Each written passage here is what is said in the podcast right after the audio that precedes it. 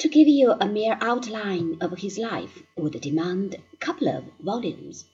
To tell you of his great political reform of the French state, of his new codes of laws, which were adopted in most European countries, of his activities in every field of public activity, would take thousands of pages.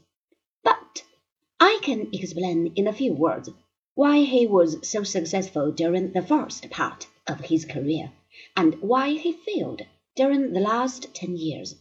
From the year 1789 until the year 1804, Napoleon was the great leader of the French Revolution.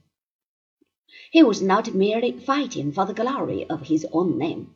He defeated Austria and Italy and England and Russia because he himself and his soldiers were the apostles of the new creed of liberty, fraternity, and equality, and were the enemies of the courts while they were the friends of the people.